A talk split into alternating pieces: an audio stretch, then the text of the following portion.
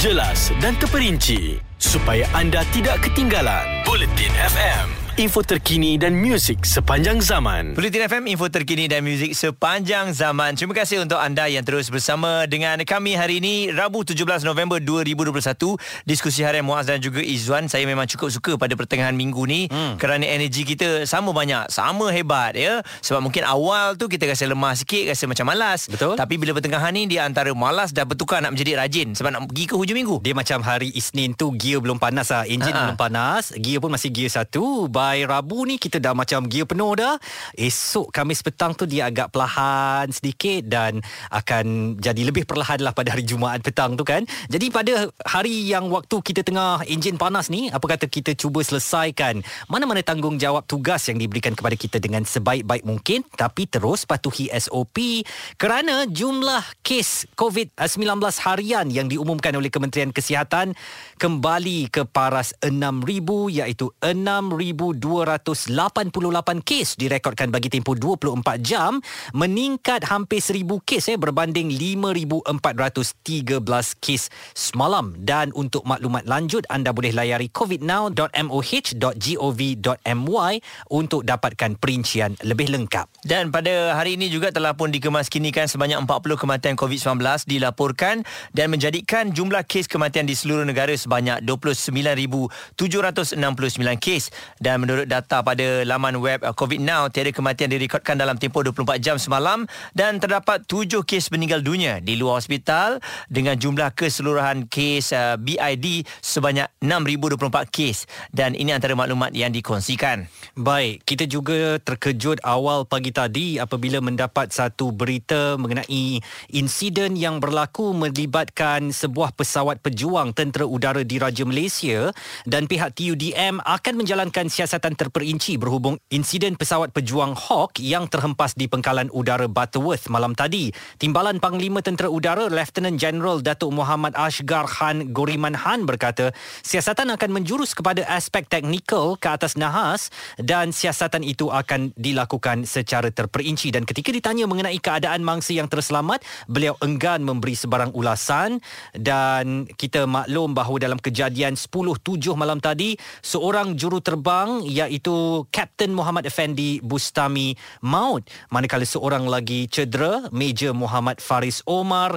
yang kini dilaporkan dalam keadaan stabil dan kedua-dua juru terbang berkenaan sedang melakukan latihan penerbangan daripada hmm. kami di Bulletin FM salam takziah dan bela sungkawa kita berikan kepada perwira negara yang gugur ketika menjalani latihan dengan pesawat pejuang TUDM. Baik, kejap lagi kami akan terus bawakan untuk anda update terkini mengenai dos penggalak yang boleh anda dapatkan secara walk-in semuanya di Bulletin FM, info terkini dan muzik sepanjang zaman. Ada kepentingan anda di sini untuk mendapatkan berita secara tepat dan pantas. Dua anggota polis maut bertindak atau berlakon sebagai bangsa yang perlu diselamatkan. Operasi mencari dan menyelamat SAR. Bulletin FM, info terkini dan muzik sepanjang zaman. Bulletin FM, info terkini dan muzik sepanjang zaman. Diskusi harian Muaz dan juga Izzuan bersama dengan anda hari ini, hari Rabu. Jadi untuk anda yang memandu, berhati-hati selalu. Dan bila anda keluar tu, seronok nampaknya bila berjumpa dengan sahabat-sahabat lama yang kita tak jumpa. Aa, ah, kena ingat-ingat juga ya, kita dalam lagi pandemik. Jadi kena sentiasa patuhi SOP. Kerana peningkatan kadar kebolehjangkitan yang berlaku sekarang ini mungkin membimbangkan kita. Apatah lagi, ada yang mengatakan bahawa gelombang baru COVID-19 akan berlaku hujung tahun ini tapi peningkatan kadar kebolehjangkitan atau RT COVID-19 ya tidak akan menjejaskan pelan pemulihan negara.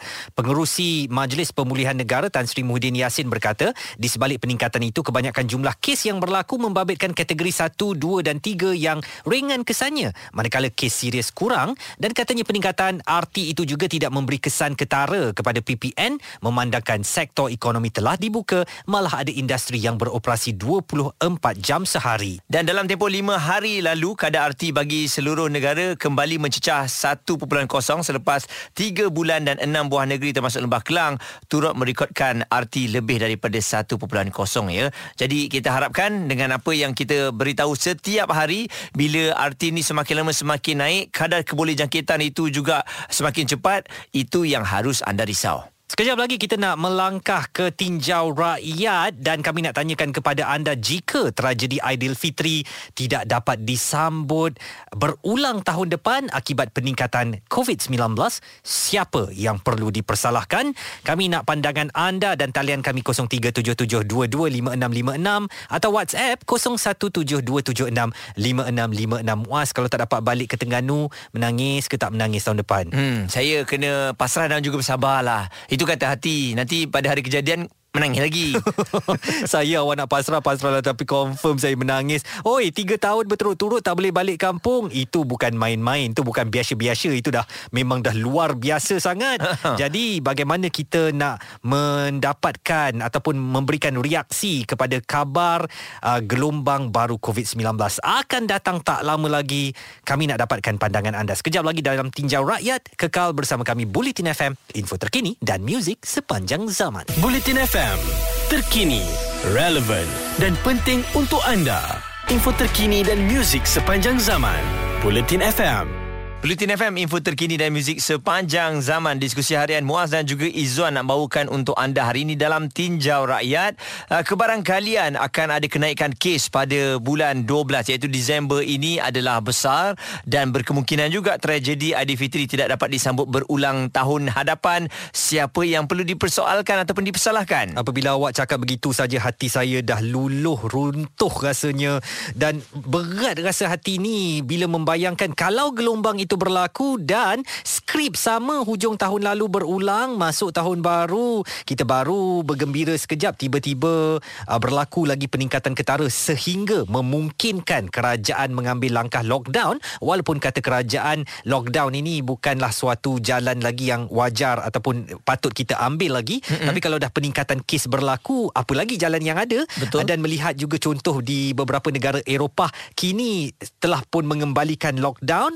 Um, secara umum ataupun secara bersasar kepada mereka yang belum uh, divaksin kita kalau boleh tak mau dengar kisah-kisah beginilah ya. Kita mahu kadar yang ada sekarang ini bukan kekal tapi lebih direndahkan. Cuma mereka yang berhubungan dengan data dan sains ini menggambarkan gelombang baru COVID-19 akan datang lagi pada bulan 12 apa nak jadi dengan Aidilfitri kita? Dan untuk memperkatakan isu ini dengan lebih jelas dengan lebih lengkap kita bersama dengan Profesor Dr. Sharifah Izzat Wan Putih. Beliau adalah pakar perubatan kesihatan komuniti di Fakulti Perubatan Universiti Kebangsaan Malaysia. Profesor, terima kasih kerana bersama dengan Bulletin FM. Uh, bagaimana agaknya sambutan dan reaksi doktor kepada forecast atau ramalan yang dibuat bahawa gelombang baru COVID-19 mungkin berlaku pada hujung tahun ini, Prof? Ya, um, terima kasih. Uh, saya rasa memang itu possibility Uh, tapi kita kena faham ni uh, gelombang dulu gelombang sekarang mungkin ada beza sebab hmm. gelombang dulu berlaku apabila kita belum divaksin hmm. jadi bila kita telah uh, divaksin dengan lebih 90% uh, penduduk dewasa kita telah divaksin uh, walaupun kita kata ada gelombang ini akan berlaku kemungkinan di kalangan mereka yang belum ataupun yang tak vaksin lengkap hmm. dan juga orang-orang yang dah vaksin infection infection Uh, Prof, Prof, uh, Prof uh, agak terputus tadi. Prof kata yang dah vaksin macam mana, Prof? Yang dah vaksin ni selalunya dia tak akan dapat jangkitan yang kategori yang lebih parah. Hmm. Maknanya bukan kategori 4-5 seperti dahulu. Uh-huh. Jadi itu ada bezanya. Jadi kalau ada gelombang pun dia akan berlaku mungkin di kalangan mereka yang belum divaksin ataupun masih belum lengkap maknanya dalam dalam proses dan kita mesti faham eh, bahawa orang yang dah kena vaksin pun masih boleh kena. Selalu mereka akan kena kategori yang lebih rendah. Uh-huh. tapi kategori yang lebih rendah ni tak boleh kita remehkan lah. Bukanlah dia sampai you know uh, kita tak boleh kata oh rendah dia jadi macam-macam boleh kita tak payah jaga SOP tak macam tu. Uh-huh. sebab yang kategori rendah ni dia masih boleh uh, jadi kategori teruk. Tapi bilangan dia sangat-sangat kecil. Uh-huh. uh, jadi kebanyakan yang kategori-kategori berlaku tu ialah kategori-kategori yang lebih uh, rendah yang kurang parah.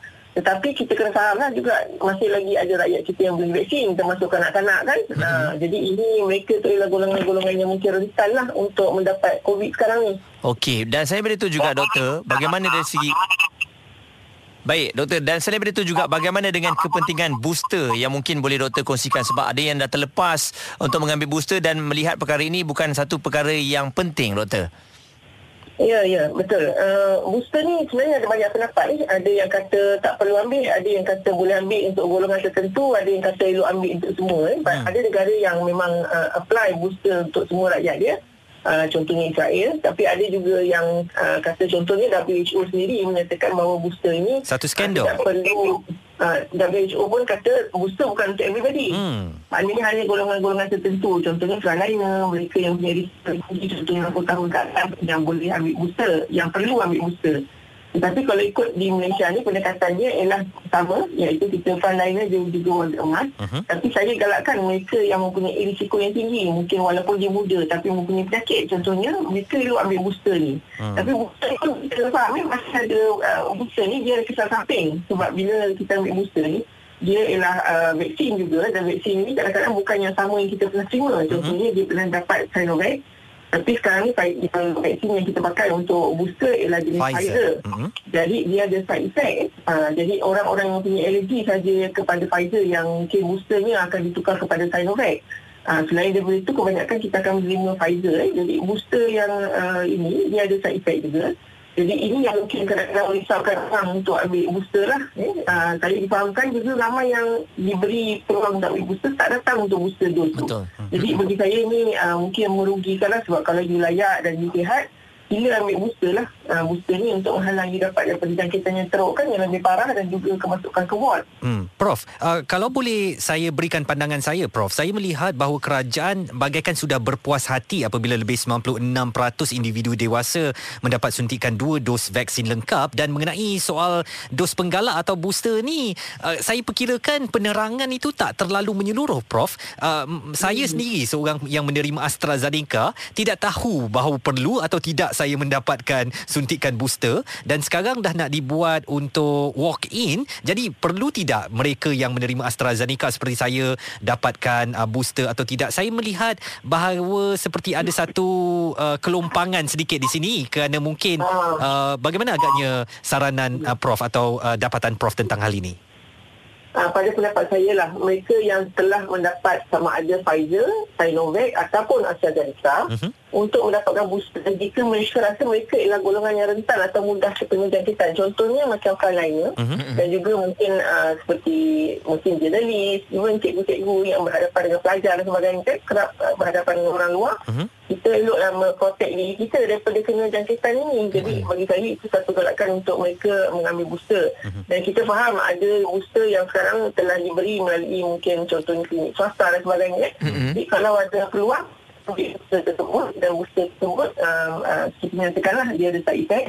Ada masa-masa dia contoh kalau Pfizer konformnya 6 bulan. Kalau Sinovac dan maybe Astra dan mungkin 3 bulan dah ambil. Hmm. jadi uh, ini elok ambil untuk mereka baik itu dia penerangan uh, yang telah pun uh, diberikan oleh Profesor Dr. Sharifah Izzat Wan Putih pakar perubatan kesihatan komuniti Fakulti Perubatan Universiti Kebangsaan Malaysia UKM Bulletin FM info terkini dan muzik sepanjang zaman Kebebasan penuh untuk anda mendapatkan sumber yang tepat dan cepat. Bulletin FM memberi info terkini dan muzik sepanjang zaman. Bulletin FM info terkini dan muzik sepanjang zaman. Tinjau rakyat petang ini kami membawakan perkabaran yang mengganggu sedikit kepada kesenangan hidup kita sekarang, kebebasan yang kita nikmati apabila dikabarkan pada hujung tahun ini satu lagi gelombang COVID-19 akan berlaku. Jangan lupa pada hmm. 13 Januari 2020 satu lagi lockdown terpaksa dilakukan 2021 maksud saya kerana peningkatan jumlah COVID-19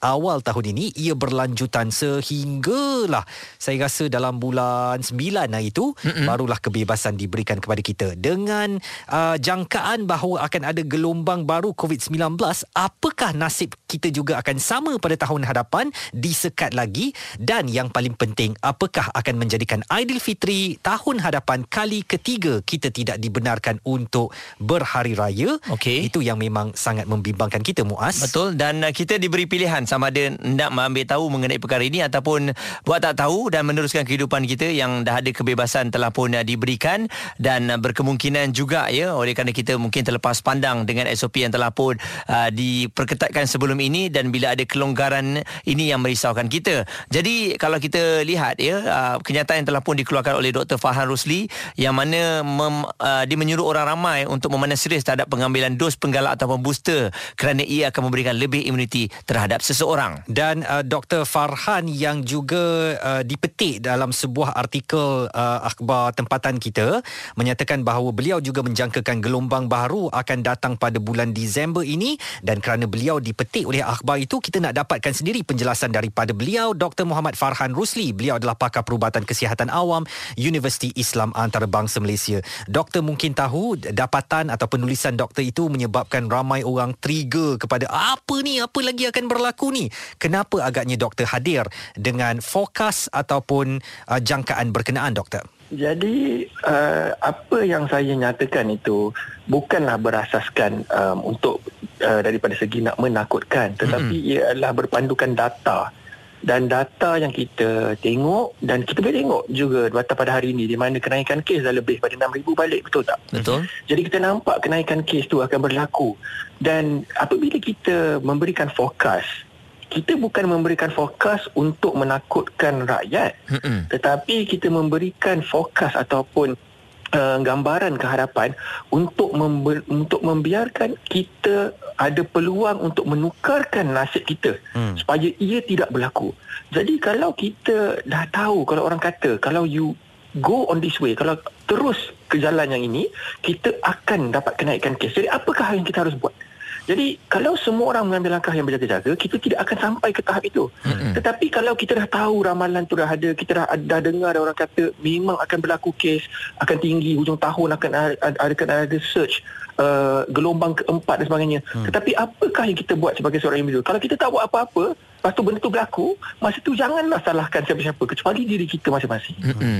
Dan uh, doktor mungkin dari dapatan data yang doktor ada tu dari segi ke boleh jangkitan ataupun uh, COVID kes yang naik saban hari ini, uh, adakah golongan umur yang terkena itu lebih kepada golongan 60 tahun ke atas, 50 tahun ke atas ataupun uh, remaja sendiri banyak yang telah pun dijangkiti? Okey, jadi apa yang kita nampak daripada trend data ialah kebanyakan daripada mereka adalah mereka yang tidak menerima vaksin. Hmm. Dan kita juga nampak bahawa ada, uh, sejumlah daripada golongan mereka adalah mereka yang telah menerima uh, suntikan uh, vaksin uh, mm-hmm. seperti Sinovac dan mereka adalah daripada golongan yang berisiko tinggi yang berumur 40 ke atas, ada kecil manis, darah tinggi uh, dan mereka dah tamat selepas 3 bulan uh, second dose mereka. Mm-hmm. Jadi bermakna data yang telah di, data yang kita telah perolehi menunjukkan bahawa antibody di dalam badan telah kurang sehingga hanya tinggal 29%. Bermakna kita boleh kena COVID tu. Walaupun kita dah rasa kita dah dapat dua suntikan dos vaksin dan sebab itulah inisiatif kerajaan adalah untuk memberikan dos penggalak. Tetapi apabila kita keluar dan kita memberikan dos penggalak ini secara percuma di negara kita, mm-hmm. lebih daripada 40% tidak datang untuk mengambil dos penggalak tersebut. Mm-hmm. Jadi bila benda ini berlaku, bayangkan nanti kalau kita tak dapat nak selesaikan kan, kita tak dapat nak selesaikan kumpulan yang ramai yang berisiko tinggi ni untuk dos penggalak mereka nanti yang lain macam mana?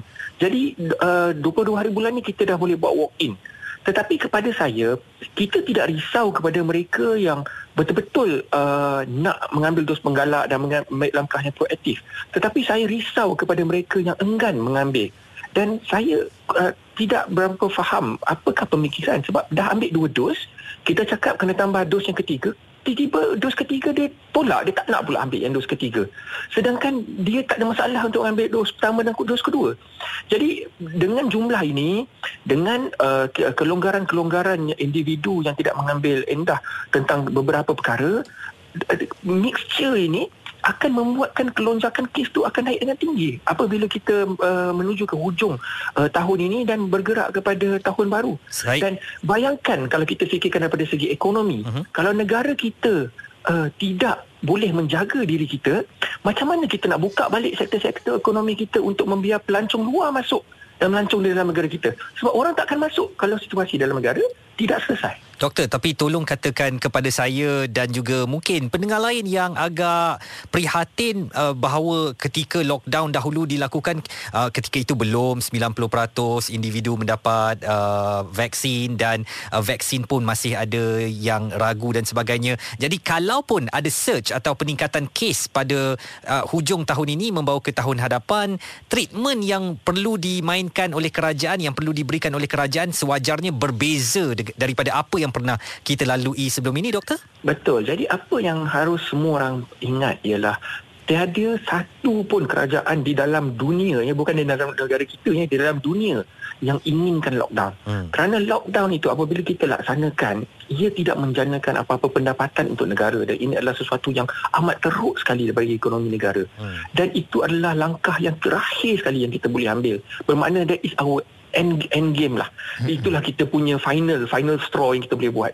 Jadi apa yang kita harus fahamkan ialah apabila kita diberikan tanda-tanda awal seperti mengatakan bahawa hey kalau kita tak jaga diri akan boleh kena teruk lagi ni boleh kena teruk lagi ni dan kenapa benda itu dikatakan walaupun kita telah ada vaksin kita umum semua tahu bahawa kita masih boleh dijangkiti Mm-mm. tapi insya-Allah kita tidak akan mendapat COVID yang teruk ataupun hmm. masuk ke ICU. Tetapi ada sekumpulan daripada mereka yang walaupun sudah menerima vaksin, mereka boleh lagi masuk ke dalam kategori yang teruk 4 dan 5 dan memerlukan bantuan pernafasan. Dan sebab itulah golongan-golongan ini harus diberikan booster. Jadi apabila kita tidak memainkan peranan masing-masing, kita haruslah uh, ber, ber, ambil langkah yang lebih berjaga-jaga. Dan uh, izinkan saja untuk mengatakan walaupun Walaupun kita pernah mengatakan bahawa kita memerlukan hanya dua dos untuk memenuhi kriteria uh, kelengkapan vaksin ini tersebut, sila faham bahawa sains ini adalah sains yang baru. Kita mungkin memerlukan booster dose. Kita mungkin memerlukan dos keempat. Macam di negara Israel, mereka sudah memerlukan uh, keluarkan uh, arahan untuk memberikan dos keempat. Jadi ini adalah sains yang baru kerana ini adalah penyakit yang baru. Jadi kita kena tahu berapa lama tahanan uh, daya tahan vaksin tersebut dan kita akan update daripada semasa ke semasa.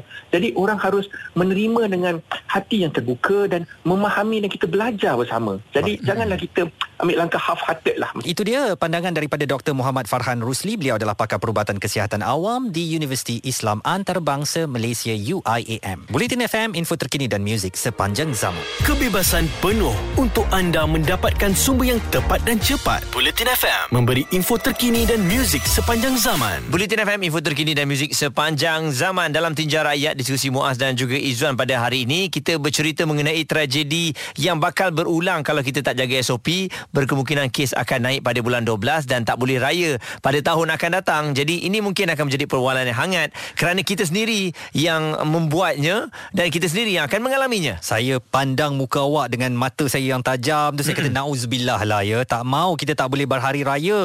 Tak mau tak mau tak mau. Sebab dah masuk tahun depan tiga kali tak mungkin eh. Memang tak mungkin dan kita tak mau. Bukan kita tak mungkin tapi kalau kes tu mendadak sangat naik tak ada pilihan uh, dan barulah kita nak salahkan orang tu salahkan orang ni kita tak mau macam tu dan uh, kami nak dapatkan pandangan-pandangan daripada anda di luar sana kita ada Azmi daripada Kuala Ketil Azmi apa pandangan anda kalau kes meningkat kembali pada hujung tahun ini Allah akbar kalau jadi balik sia-sia. Selama ni sia-sia apa yang kerajaan suruh rakyat buat. Tapi bukan salahnya rakyat. Kita boleh tengok sekarang ni, kalau kata sekarang ni walaupun tak jadi lagi, yang tunjuk contoh adalah pemimpin. Hmm. Ha, jadi bila pemimpin ni tunjuk dapat tunjuk contoh yang tak elok, macam mana rakyat rakyat kita nak ikut? Jadi benda ni kita duk didik rakyat, duk kata rakyat tolong jaga, tolong jaga, rakyat dah ikut. Hmm. Tapi bila kat depa depa tunjuk yang cukup tak elok. Hmm. Ha, jadi siapa di di mana kita nak tunjuk? Kemimpinan melalui talodan hmm. nak buat apa buat elok, buat buat elok. Jangan jangan tunjuk yang suruh ketam jalan-jalan apa nak ketam jalan-jalan betul tapi hamba jalan sengit. Ni contoh ha, contoh yang mana ni oh, yang Azmi dah dia ni? Ha, kita tengok macam perhimpunan baru-baru perhimpunan kita seperti politik yang ramai-ramai hati. Yang kena cuma 10 10 ribu. Apa kepala-kepala tu tak kena. Kalau kita rakyat marhin buat buat perhimpunan yang kena kutik ke semua. Hmm. Hmm. Ha, yang tu tak tak jadi jadi orang kau orang akan jadi marah kalau hangpa dah buat betul-betul hangpa buat. Oh kena hangpa politik, hangpa cuma kena kena kena sekali gue. Kalau kena rakyat main, hangpa kutik ke semua. Hmm. Jadi jadi jadi jadi kita tak maulah benda tu sebab sekarang ni rakyat dah ikut dah, kita dah ikut cukup cantik dah. Hmm. Ha, jadi ni ni ni, ni, ni, ni satu, satu lagi macam kita tengok di Melaka. Sepatutnya benda ni satu kita kena ambil satu iktibar. Kalau kata benda ni sampai Melaka ni jadi besar berhati-hatilah jangan duk main dengan SOP-SOP yang hampa dah tetapkan tu. Tak, Ah, dengan saya, saya nak kata rakyat. mudah aja. Jangan nak lompat-lompat parti lain. Sibuk sangat. ha, duk lompat-lompat. Ini ini salah satu punca. Punca duk jadi kera. Jadi uh, kera, kera tu tak dapat tak, tak apa-apa dapat kera. Jadi bunga-bunga biasa ni dapat kat rakyat. Hmm. Ha, takut kalau tak boleh raya Allah Akbar. Allahu Eh, tak Akbar. boleh kita ha kita saya tak boleh bayangkan berapa kali hmm. berapa bersama mana kita tak mau duk raya ni disebabkan Betul, betul. kita dah ikut dah ha tolonglah kesian kita kita kena perayaan kita. Mm-mm. Bukan kata kita lah bangsa lain kita buat ada dalam dalam Betul. negara kita ni orang semua semua nak merayakan Dia- perayaan ni. Dia satu satu kali boleh, dua kali boleh masuk, tiga kali hang jangan Melampau ni cuba-cuba. ajar. Ha, ha, melampau, melampau, melampau. Ni orang apa kita kata melampau lah. Hampa duk, duk melampau, lah, teruk, teruk lah ulang, teruk sangat ni. Okey okey okey okey. Wah marah betul Azmi dari Kuala Ketil tadi hmm. Dan memanglah ya Kalau ketam sepatutnya nak mengajar anak Yelah kita jangan jadi macam ketam lah ya hmm. Nak ajar anak jalan lurus Tapi kita pun tak jalan lurus Ya, itu adalah suara rakyat apa yang mereka saksikan ya, apa mereka saksikan mereka nak bagi tahu mereka akan bagi, akan bagi tahu dan seterusnya kita ada Encik Ahmad juga nak berkongsikan perasaan dan juga pandangannya. Orang Bukit Mertajam Pulau Pinang Macam mana pandangan anda Kalau kes kembali meningkat pada hujung tahun ini Okey, pada pendapat saya, mudah saja. Kita sebagai rakyat ni, kita masih tak faham apa itu lockdown. Hmm. Sebab yang kita tengok sekarang ni, yang sebelum ini, lockdown tapi masih ramai di atas jalan raya. Hmm. Jadi macam mana kita nak kontrol? Andai kata benda ni berlaku lagi benda yang sama, kalau buat lockdown pun akan jadi benda yang sama juga. Hmm. Jadi bila jadi benda yang sama, perayaan kemungkinan tak dapat di, di, dirayakan. hmm. Jadi cadangan saya sebagai salah seorang rakyat Malaysia, Hmm. apa salahnya kita lockdown betul-betul lockdown dua minggu. Mana dua minggu tu apa saja satu kenderaan pun tak ada di atas jalan raya seperti mana mula-mula kita lakukan dulu. Tapi dulu kita dah buat dah Ahmad Lepas tu orang hilang kerja Orang orang tak ada pendapatan Bisnes tak boleh jalan Yang terjun bangunan pun ramai Takkan kita nak buat lagi lagu tu Tapi kalau kata kalau kita tak buat pun sama juga sekarang ni pendapatan pun dah teruk. Hmm. Peluang kerja pun dah kurang. Sekarang ni kalau kita buat pun macam permulaan dulu kita buat sebulan. Boleh pun. Sekarang ni kalau kita minta dua minggu. Lama mana sangat majikan. Kalau dua minggu saya ingat majikan tak akan buang pekerja. Hanya dua minggu saja. Hmm. Untuk redakan kes. Kalau kes dah sampai 500 ke bawah sehari. Saya ingat keselamatan kita sebagai rakyat ni akan akan rasa terselamat. Hmm. Ini 20 ribu, 20 ribu lebih. Tak boleh buat apa-apa lagi. Saya tak menyalahkan kerajaan sebab saya bukan ahli politik. Hmm. Tetapi kita tengok daripada pendapat kawan-kawan yang profesional, kita tengok perlunya diadakan lockdown sepenuhnya. Hanya Mm-mm. bukan lama.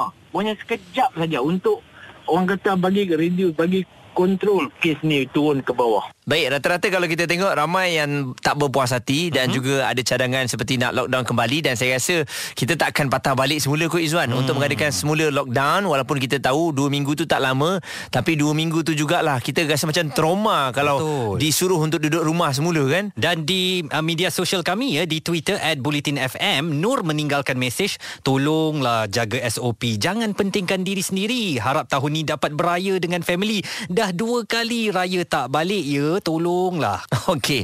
Ja pula katanya saya tak nak uh, pagi raya makan nasi putih lok kicap. Oh. Bagilah balik raya Kedah. Uh, tak nak dendang perantau. Tak nak tak nak saya nak balik kampung. Hmm, juga um, The Tenacious menulis hmm, macam ada kemungkinan saja tapi harap jangan PKP semula. Saya nak raya dengan family. Dan Mozzarella juga menulis uh, please lah boleh beraya walaupun kena jaga SOP sebab nak ada dengan family sahaja tak nak dah buat-buat tidur pagi raya sebab tak nak dengar takbir raya. Alah, Ah. kesian ya. Memang semua tak nak kan ha, Jadi kita sendiri kena menjalankan tanggungjawab kita Dan uh, melalui Twitter kita di Bulletin FM Kami ada buat polling di sana Adakah anda berpendapat Tragedi aktiviti tidak dapat pulang beraya di kampung Akan berulang kembali Dan uh, mungkin berulang 68% Maksudnya orang sedar perkara tersebut uh, Jaga SOP boleh beraya 26% Dan takkan berulang tu Nampaknya sikit 6% Ha, jadi boleh berulang tu peratusan paling tinggi ya. Mm-mm. Jadi nasihat kepada kita semua.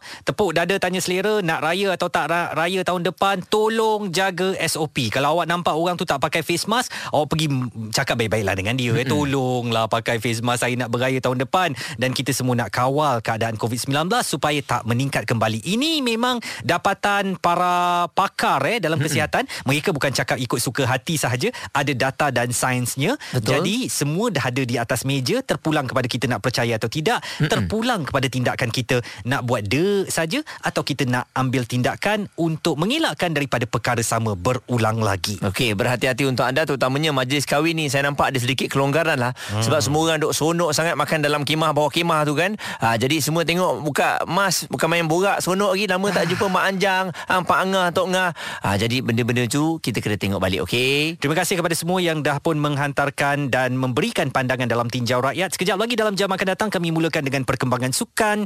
Kekal bersama kami Bulletin FM, info terkini dan muzik sepanjang zaman. Jelas dan terperinci supaya anda tidak ketinggalan. Bulletin FM, info terkini dan muzik sepanjang zaman.